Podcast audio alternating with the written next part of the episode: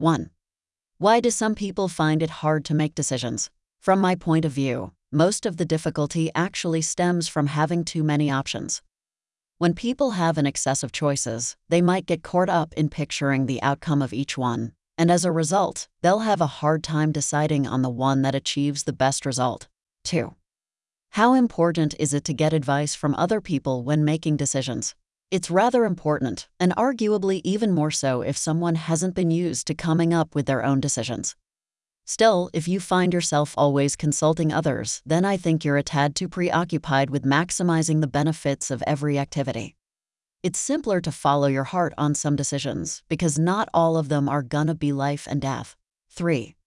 What are some of the most important decisions young people have to make?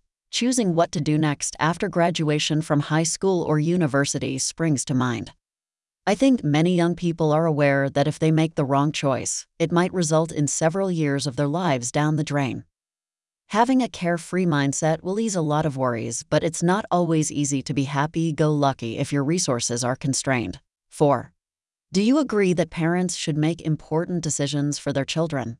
Well, I agree, to an extent.